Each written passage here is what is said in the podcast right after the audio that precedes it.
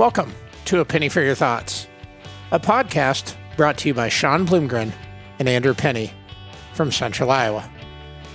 On our show, we discuss all things agronomy, high yield management, and give you real time updates on what we're seeing and hearing in the field.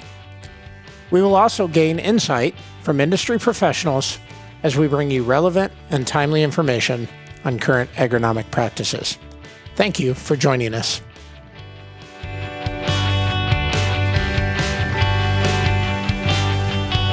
Andrew, back with our next guest.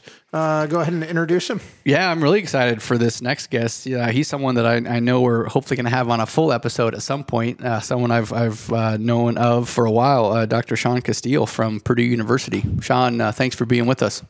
Well, thanks for the invitation. I, I'm looking forward to the conversation. As we get started, uh, Dr. Casteel, would you just kind of briefly introduce yourself and tell us about your work at Purdue?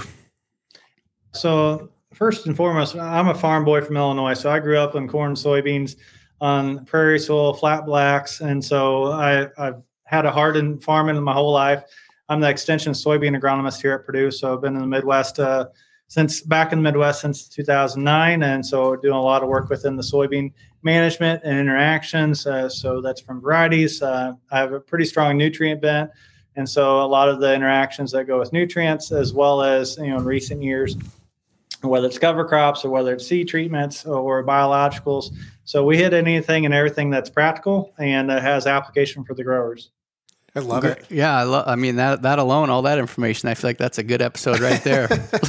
um, that's my my passion for a long time has really been understanding, uh, you know, seed treatment, the biological space. So maybe we can chat about that offline. But the purpose of today, uh, kind of a year in review. So, so uh, Dr. Casteel, really kind of looking for two things. Maybe tell us about the growing season, uh, what conditions were like, and and maybe some of the things you learned this season. Yeah. So based out of Indiana. Uh, we started off um, the fastest pace of planting we we ever had, and so uh, I've, I've gone back in in the early part of the summer it was going to go one of two ways. Uh, we've had six years that were of similar nature in terms of their planting progress. That would have been in 1988 to 1991 and 2012. Um, and some of those years should resonate with uh, at least one of those years should resonate with most people of being a drought, right? Mm-hmm. And then the other years that are the same pace was going to be like a 2018 a 2020 uh, and 2021. And what those all had in common were record breaking years. And so we had the opportunity to be as low as we could with the drought or as high as we could with uh, high yields and, and in fact state records and so that's where we started i had a great opportunity to get out a lot of fields in april uh, the first couple of uh, weeks of may so that's a, a, nice spot for us to be and then we got into the season and it turned off dry. And so that, that month of june was just nasty. Um, really no rain in a lot of areas. And so kind of wondering if we were going to go down that drought uh, path. And so you know what we do to, to cure a drought is start talking about it. There you go. Plan, plan some sort of outdoor meeting or just start yeah. talking about it right? Yeah. Well yeah, wash I, the truck all, all those yeah. things you need to do. Do a rain dance. But for us what ended up happening it was dry but what was really good is that those earlier plantings those timely plantings across indiana and get in illinois and some of the other states they got a good stand establishment. And so that was huge, right? Uh, we got a root system that's there, it's established. If they were late May plantings, the soil moisture conditions were, were already kind of going off the deep end. And so stand establishment wasn't good.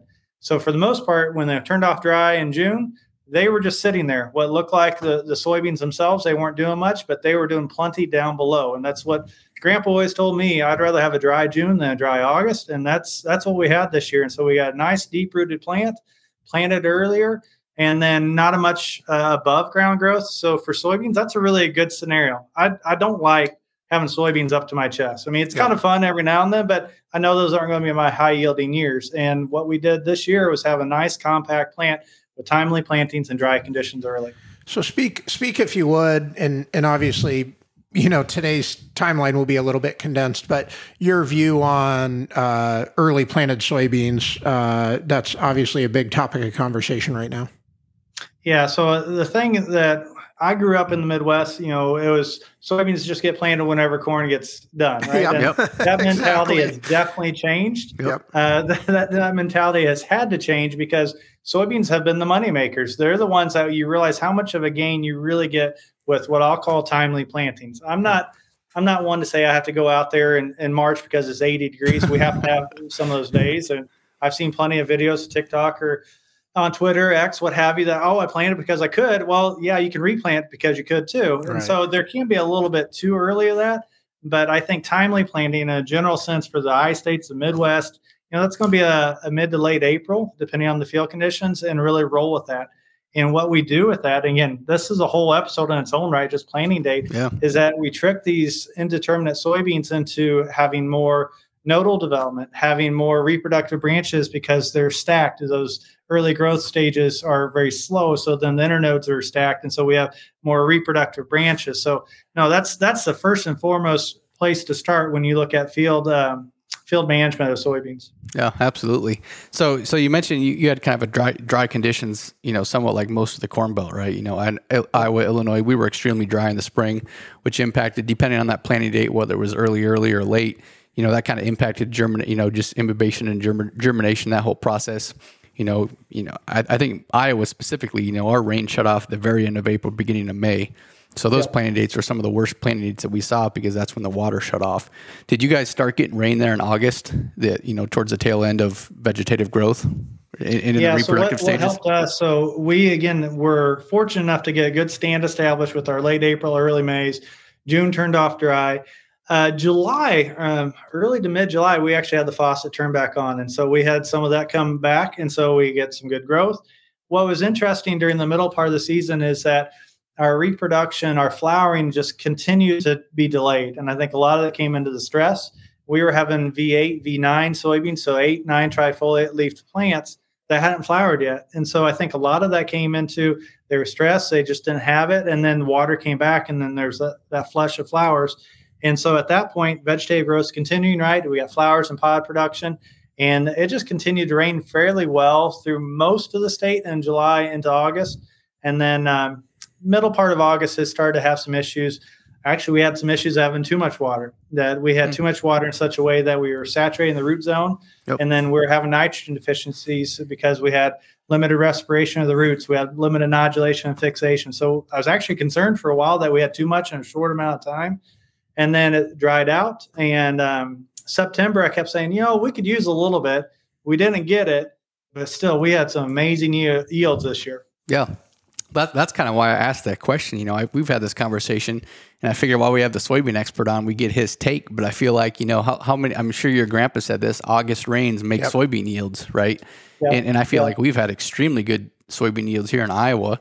And from what I've heard across much of the Corn Belt, and, and I feel like a lot of those areas haven't had those August rains, and yet we're still seeing yields that we're not used to in soybean production. I'm convinced my entire childhood was a lie after the last couple of years because it just there's just stuff that makes no sense around here. Yeah. We we had, you know, in, in central Iowa, we had one five to one eight maturity beans, which which I, I don't even it doesn't even really make sense to use those along the, you know, I thirty, I eighty corridor that were completely mature in the middle of August. It hadn't rained in three to four Yeah, three to four weeks and you know beans not I, I don't know that they were necessarily records but i mean you know whole fields just making numbers that made your jaw drop it was Yeah. really confusing but the comment you made earlier about what's happening underneath is a really interesting concept because i think we we fixate on vegetative Yeah. material and how soybeans look driving down the road and less about really what's going on and how hard they're searching for for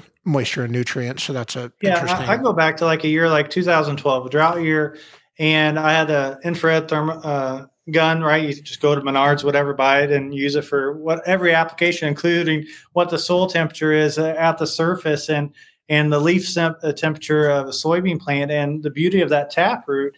right? In the drought year, we had 135 degree soil temperature and had it in a corner that didn't have some areas of state have irrigation, didn't have any irrigation. That the leaf itself uh, was still like 86 degrees because Wow. it had access it had access to moisture down below. And so this year, now we've got nice deep ra- uh, roots. We've got those that are going to have access to water. We got more water that came back.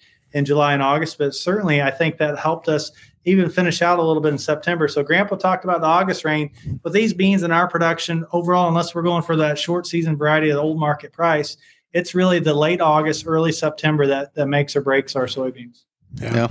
So we're going to get trapped into turning this into a full episode. So for the sake of for the sake of being true to what we're trying to accomplish on this podcast, I I, I would say give us um, give us maybe uh, one or two things that you feel like uh, either either you learned that you were unaware of or, or maybe affirmed things that you that you had previously thought.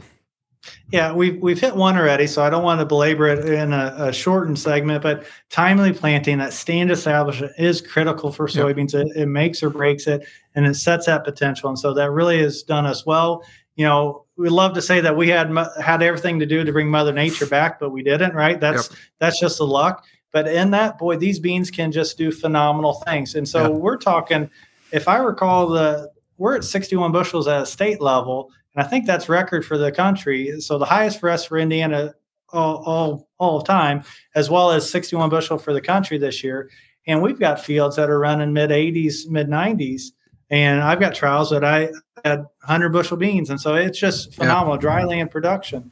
I, lo- uh, I, I love that call of that. out of timely establishment because how often do we have, whether we're using a drill or we're just using an old Kinze planter with split rows, yep and we have some soybeans landed on the soil surface, but as long as 60, 75% of them get in the ground, soybeans will compensate, right? How often do you hear that that conversation? Yeah. Soybeans will compensate. But in all reality, if we start managing these soybeans like we do half as much as corn, how, what, what's the yield impact, right? So I, yeah. I, think that's something that we need to think about as we continue to push these yields. Well, and I really appreciate the idea of timely planting because I, I think – it feels like we're caught a little bit in this in this tension of the paradigm, right? So you mentioned plant your corn, then go plant your beans, and so you know through our learnings and the podcast and everything, this idea of early planting soybeans, and and we talk about it as early planting is the terminology we've been using. So I really like that idea, and I can tell there's intentionality in the terminology timely planting, and, and I think that's I think it's wise, and for me, I think that's a better way to speak to growers because the the goal is not to plant them early; it's to recognize the importance of timely establishment and how that can impact yield. So re- yeah, really if, good. If you there. look at the two crops, right, just a corn soybean world, and I razz the corn guys every chance I get. So um, in that, I mean, it's a diva. It's got to have a perfect environment in terms of getting stand establishment. Now, I don't want soybeans to put out, be put out in 40 degree soil temps and have SDS and every other seedling disease come in. But of the two crops, soybeans are going to get more of a benefit out of earlier planting than corn. Yep. Corn wants nice, uniform soil temperature, get uniform emergence. I would prefer to have that on soybeans. I don't have to have it because yeah. I gain enough if I've got a good stand establishment earlier, tricking the system before a photoperiod pushes us into re, into the reproductive growth that we benefit out of two or three nodes plus reproductive branches. So yeah, timely planting is a key part of this for soybeans. Okay. So yeah. we interrupted you. That was number one. Yeah. Did you have a number two? well, number two, it, it, goes back to, I mean, what I'm doing today is just you've got to have a strong fertility situation, right? You've got to have that there in abundance uh, and above critical levels. So if you're marching on those critical levels, we saw that in June that we had fields that were quote above critical levels of potassium, but they're marginal. And uh, the potassium deficiencies were showing up left and right. And again, it's just knowing, you know, how does potassium move through the plant? It's moving yep. through the plant through the soil through mass flow. You don't have yep. water, yep. you can't take it up. And so, you know, we were cut short in some fields in that regard. So make sure that we're doing all that we can to have fertility levels above that critical level. So then when we get marginal water conditions, we don't really get sold short. Um, the other part of it is I, I really go with, you know, the fertility side in terms of good nodulation and good fixation. So understanding what you've got to maximize that. If it's a no-till condition, if it's cover crop, um, we had some areas this year uh, that really got took it on the chin because it didn't get good stand establishment in terms of its root system, and then that had an effect on nodulation. And so, if we're sold short on nodulation, we're sold short on yield. I love it. Really, Absolutely. really good. So, this podcast, the goal of the agronomy edition is to talk about what we learned and then and then kind of transfer that into what do we take into next year. So, um, you know, thinking about your your part of the world, but listeners across uh, will say the soybean belt. Um, sure. uh, I appreciate the, what, the new term. what, like that. Uh, what uh, you and Conley, he'll he'll appreciate that as well. Yeah, man. I, there's some there's some powerhouses in the in the soybean world, but um, I guess as as we're doing our our our planning, whether it's fertility, um, you know, uh, product selection, etc. Give give our listeners a couple uh, key key planning advices for 2024. Yeah, so as you're looking at 24, obviously get the fertility where it needs to be. If you haven't done that already, I mean, we're, we're kind of the short rows of that, but hopefully we, have done our job in that way. Um, variety selection is always key, right? You got to have yield potential and understand what you have. If you're a white mold area, make sure you got varieties that can handle that. Uh, we do have good seed treatments out there. So then, as we talk about these timely plantings, a lot of times they're going to be cooler soils than we're used to. I'd say maybe half the half our soybean growers are going to say, "Well, that's just normal planting." The other half, it's still early planting, like you're talking about. So they need to maintain the idea. Okay, if I'm going to be planting at that period, those kind of field conditions, or if it's no till, it's going to tend to be cooler and wetter. Better have your seed treatment on that. That's going to handle that. Fungicide in particular is what I'm talking about. So those are the ones I really want to key in on. Um, and then most of us have enough precision technology. We've had some strips across the field last year. Take the time to learn from those, right? And, and mm-hmm. learn what was working, and what wasn't. If you didn't do any trials, you've got a yield map. Go back to that yield map and say, okay, what was bad about this field? What was good? And see if you can glean anything as you move into the 24 season. Yeah. Excellent advice. Uh, Shaun, definitely appreciate the time and the insight. Look forward to uh, working with you again on a future podcast. Love it. Thank you. Thank you, guys. Andrew, we are back and we're ready to talk about 2023. Uh, tell our listeners about our next guest, please. Yeah, we're lucky enough to have uh, representing the great state of Kentucky, uh, Dr. Chad Lee. Uh, Chad, thank you very much for being with us. Hey, a pleasure to be here today. Thank you for the invitation. Yeah, ab- absolutely. Uh, let's start with uh, you know giving just a quick background on you and, and then what your role is at Kentucky.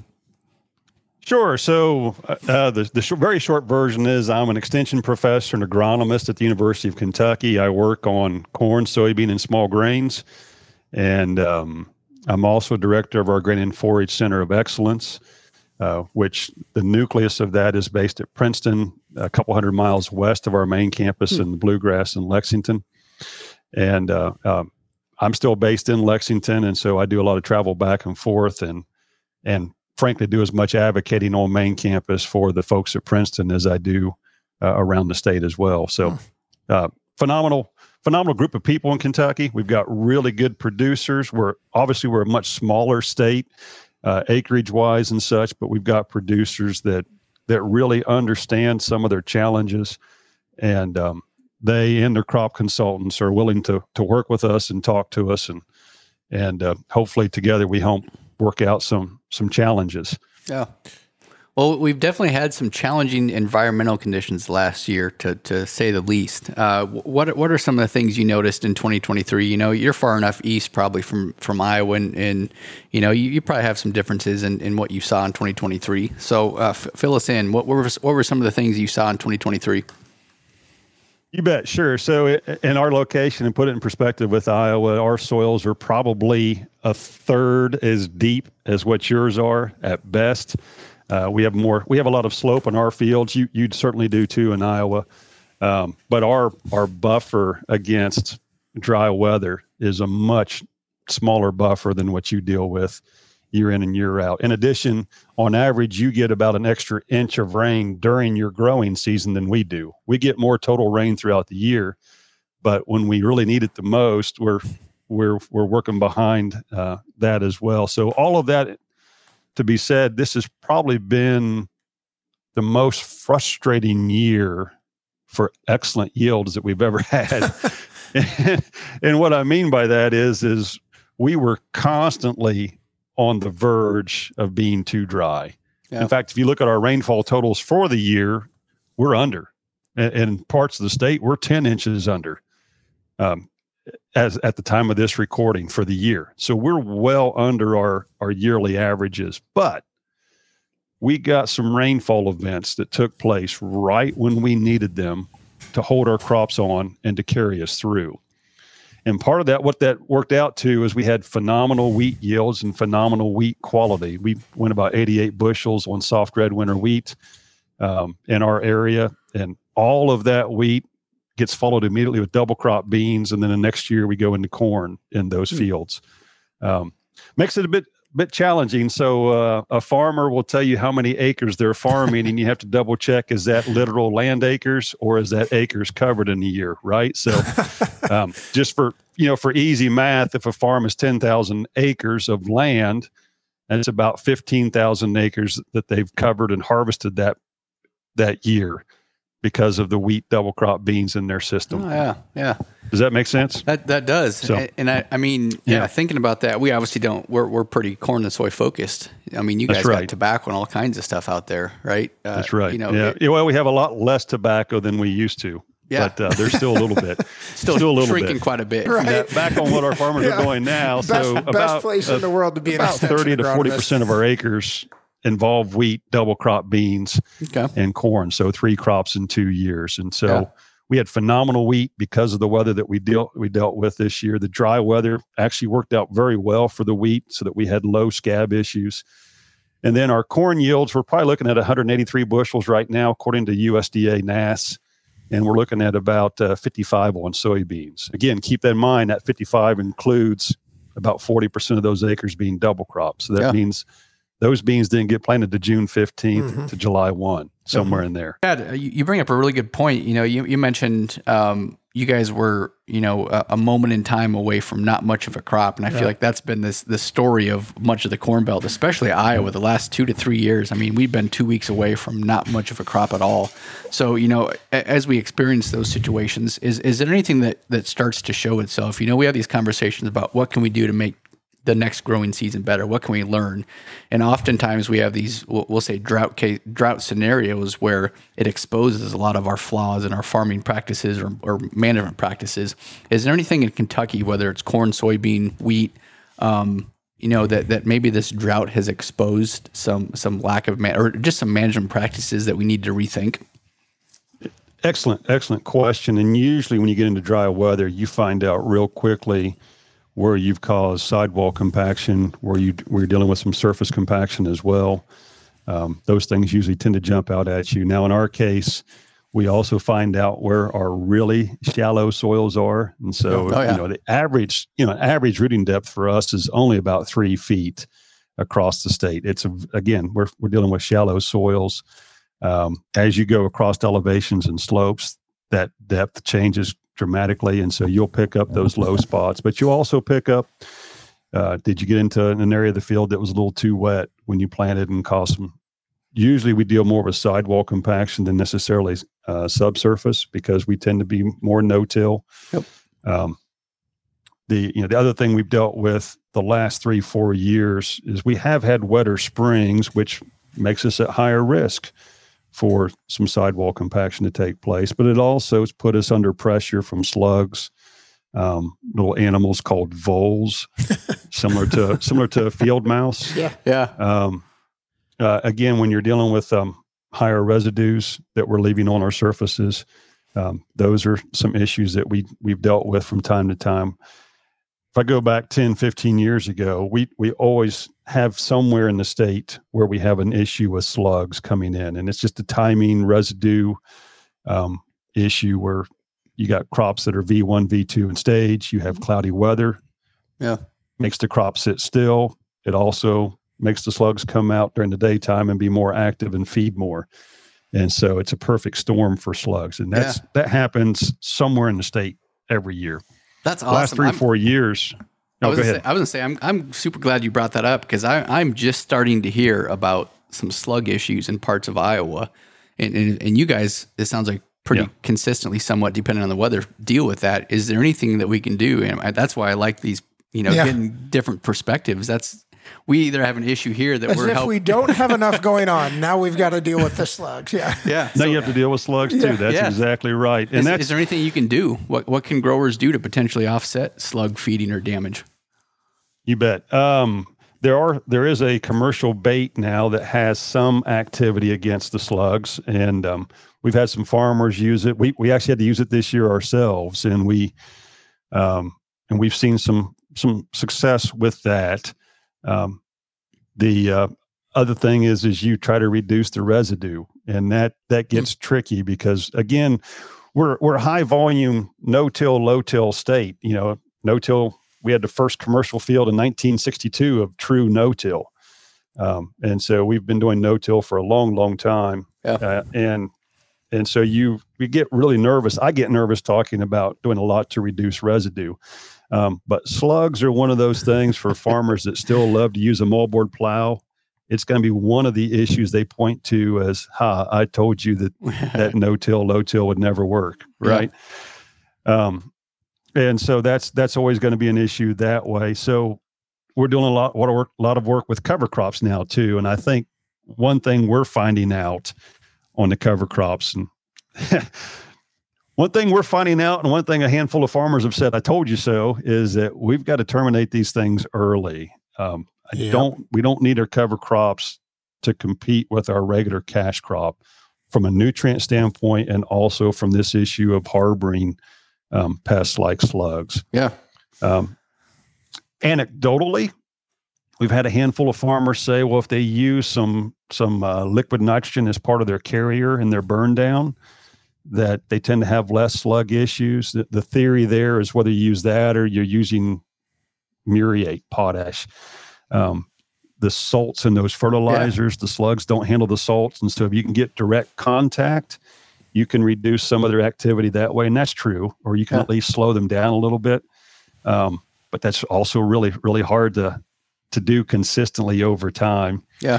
Well, that's, Um, that's something for us, I mean, to potentially think about because on, on top of the residue conversation, you know, that's something that's really impacting Iowa growers here recently with, with our yields increasing. We're having a lot of residue. I mean, the residue difference, you know, the har- harvest index, Yeah. looking at biomass between 220 bushel corn that we were used to five to seven years ago.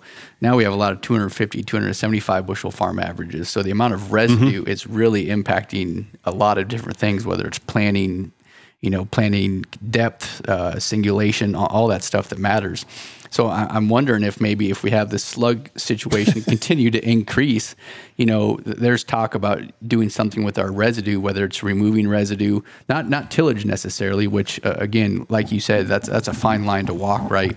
But can we potentially remove some residue or spray some a product like 32% on in the fall, or some other biological that maybe helps break that residue down quicker, so that the next year you know, maybe that's something to think about if we continuously Yeah. uh, hear about these slugs in Iowa. Yeah, I wouldn't.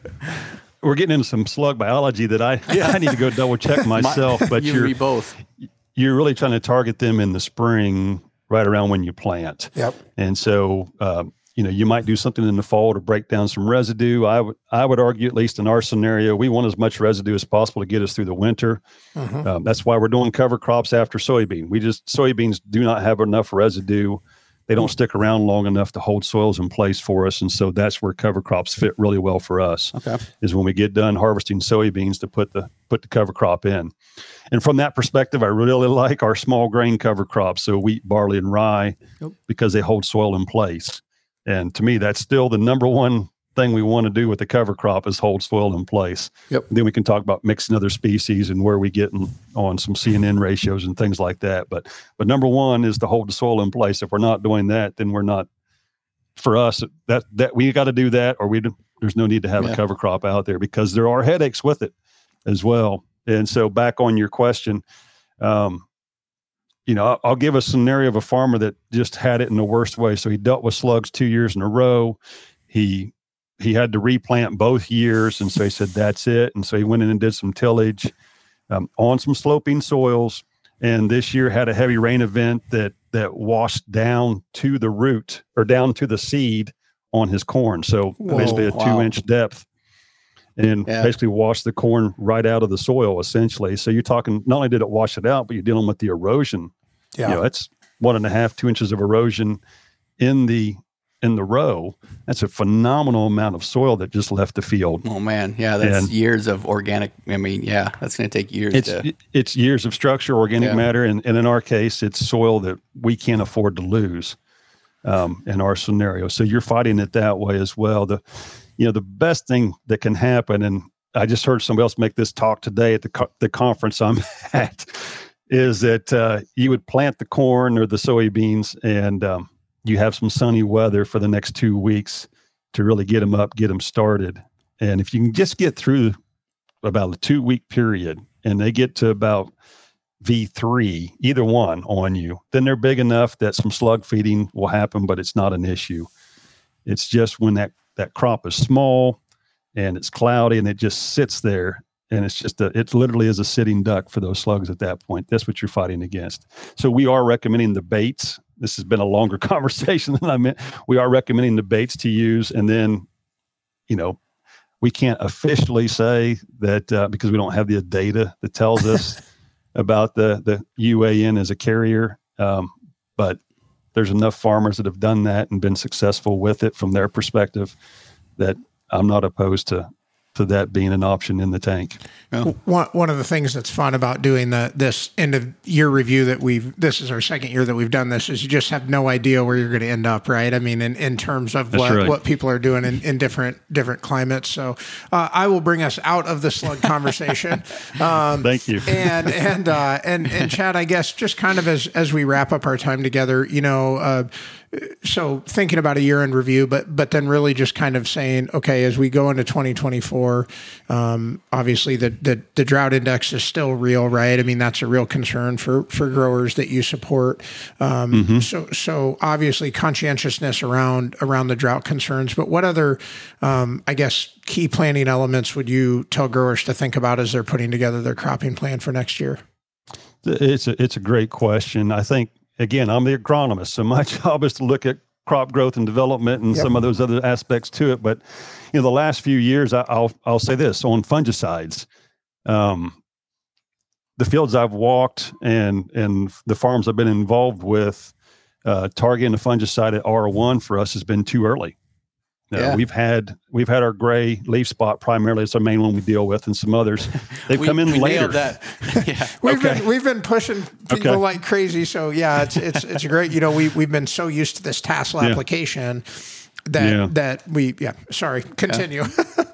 no, it's it's uh, I need to have another conversation with our with our with Kirsten, our plant pathologist, on that topic. But I really think um, you know, farmers love the calendar idea. The salespeople love a calendar idea. Yep. And so, okay, if we're if we're going to push a calendar idea, I would probably push R three instead of R one for us because I think that's timing wise is that's when we're we're seeing this take place now. We do that, and then this next year, everything will come in at yeah. R two, and you have a bunch go. of rain around tassel, just be wet. that's humid. right. Yeah, that's right. Um, in an, in a perfect world, you would do some scouting and when the disease is just starting to show up or it's showing up close by that's when you would target that application and you greatly greatly improve your your chances of making money with the application yeah, um, it's, it's so such a that, great, such a great call out because I think we we've gotten in in you know kind of the I eighty corridor. We've we've uh, I don't necessarily, you know, think we need to take cheap shots at salespeople, but we've gotten a little used to just our our our, uh, our tassel application, you know, and so we're we're pushing people like crazy. We've got to think about you know scouting and timing application. We're dealing you know more with tar spot but kind of the same thing. Mm-hmm. we can't we don't want to shoot our shot too early. We certainly don't want to be late but burning out efficacy is a bad bad idea. Yeah. Yeah yeah i, I agree with that. And, and it would be it, you know, in a perfect world, you're you're ultimately trying to control a disease, and you're trying to put it on before the disease is there at a threat level. So you're usually looking at weather, looking at where the disease is currently, and you're you're trying to be preventative with those applications. And so it that means there's going to be times you apply it and the disease won't show up. But I do think R3 hits a lot better sweet spot for us. Yeah. Um, I, again, I need to double check that with our pathologist to see if she sees the same data. Yeah. Um, but well, that's I, just my observations walking fields. I, I think from that and everything else you're asking about, what else do you do? It's, um, you know, the farmers that are, are ready to go, that they're, they're timely. They're, they've got everything um, set up. And so when it's time to get something done, they're able to get it done on a timely basis. They just see that year in and year out that that's just so important. And, um, we didn't even chase this at all, but I don't know that planting date is nearly as important as the weather.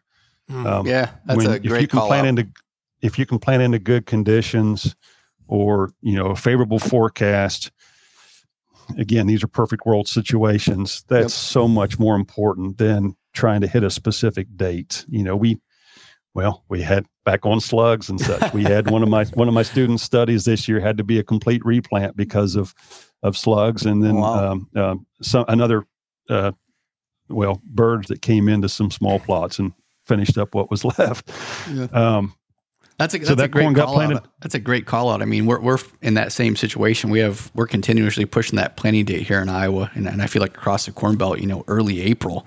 And, you know, yeah. sometimes it's, it's better. You know, I, I, think historically we've talked about the first 24 to 48 hours because of imbibitional chilling, right? You don't want that cold Correct. weather. But realistically, when you start looking at the, the impact, I, I feel like the next week to 10 days is more of a telling story after you plant that seed. You want even imbibition, right, so that you have even emergence. But I, I think that mm-hmm. next seven to ten days is is very important versus the first twenty four to forty eight hours. Yeah, I think that's fair. In, in our studies where we've gotten over 300 bushels, um, almost all of those studies we've had a good start to the crop. Yep. Yeah. And um, uh, and then there's there's some years there's some years when you do this type of research you try to get a bad start and you know the weather can change and ends up playing out well for you. So I recognize when farmers are ready to go and they've got acres to cover, they're going to get them covered. Yeah. Yep. Um, and and you know all the attachments and such on planters can help with some of that uh, down pressure adjustment. I think is a, a, a, been a game changer for us in that area. But um, yeah. Well, yeah, I, I, think I know those, from, those from are things agron- I would go with. from yeah. one agronomist to the other, I know we're always the ones saying hold off planting. It's going to be cold, or we got a cold rain the next 24 to 48 hours. Yeah. And I'm always reminded by my good friend, I think it was like 2014 or something, we were planting, like it was early April, we were planting and it started to snow. we, we knew snow was yeah. coming, and I was like, hold off. And then looking back on that planting date that year, that was his best yielding corn. Yep. And so ever yep. since, and I've learned to, you know, you, you got to take a real world implications and planning, covering all those acres. But then you, yeah, you got you still got the agronomist in you, right? yeah, yeah and, and, and I think that's fair. And I think the you know the flip side is is when you do have problems show up in a field, um, it's not always a default the seed's fault, or uh, or or a product's fault. Sometimes, um, you know, that's that's another challenge is looking at what other events, weather-wise, obviously that that um, could play a role and and cause you to have some less than ideal stands as well. Yeah. Um, well, the, uh, yeah. That, anyhow, that's that's where we are with it. We're we're fortunate that we've had a good year. We're fortunate that we've had had a really good crop. Um, we've got all of the all of the top quality corn make good bourbon that we need this year, so we're in good shape that way. And then the rest we can feed to the chickens and Sean's eyes cars. just lit up. Yeah, so. I'm thinking from you know from the importance of planting to slugs to bourbon. we got it all. We got it all covered today. Um, Chad, we we appreciate your time. It's it's this is a one of Andrew and I talked before we started these recordings that you know it's it's so fun to just kind of go around the the the country and interview different people and really understand that you know there's basic science to row crop production but it but it uh, results in a lot of different challenges and and different creativity and way to ma- ways to manage. And and so we get to pull out these practical nuggets but then learn about unique things. And so appreciate the work that you're doing and and your perspective and taking time to listen to our growers and certainly wish um, you guys the best of planning uh, this this winter and, and hopefully a prosperous year next year. But just really appreciate you taking time to be with us today. Well, I appreciate that too. It's been a pleasure for me. I'm I'm upset at myself. I didn't think of this before because this is an awesome idea that what you're doing. Um, and then I'll, I'll leave you with this. And and this was last year. We were up in Des Moines. I had a, a grad student that grew up in Kentucky, from Kentucky, and we're driving over. I wanted him to see the the landscape. And on the drive over, his question in December was, why are all these fields tilled? especially now. So that's a discussion for another day that we can yeah. we can have. But we have but, to do uh, something for fun in the fall. Yeah, we, we call it recreational tillage. We a term we've we've learned from a, a, a guest of ours. Yeah. yeah, yeah, yeah. That's fair. That's a, that's a talk for another day. Um, I've done a handful of talks with uh, in Iowa or or with some farmers in Iowa, and I've always been very hesitant to push no-till very heavily when we get outside of our region because things are just different in other areas. And every time I've done it, I've had three or four farmers come to me and say, well, "Why weren't you more emphatic on no-till? We can make it work in this area.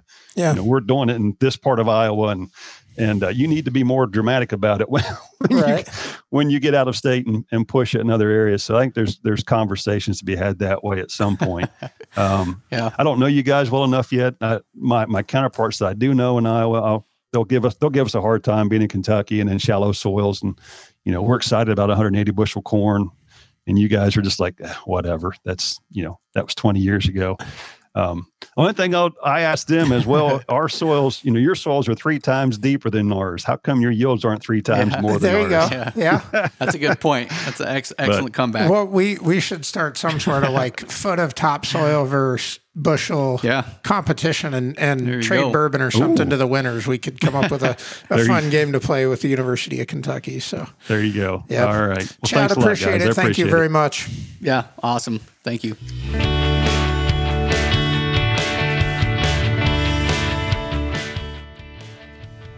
Thank you for joining us on another episode of A Penney for Your Thoughts.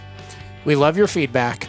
Please email us at a penny for your thoughts at gmail.com. That's a penny, the number four, your thoughts at gmail.com. Or reach out to Andrew and I on our social media. Thank you for tuning in.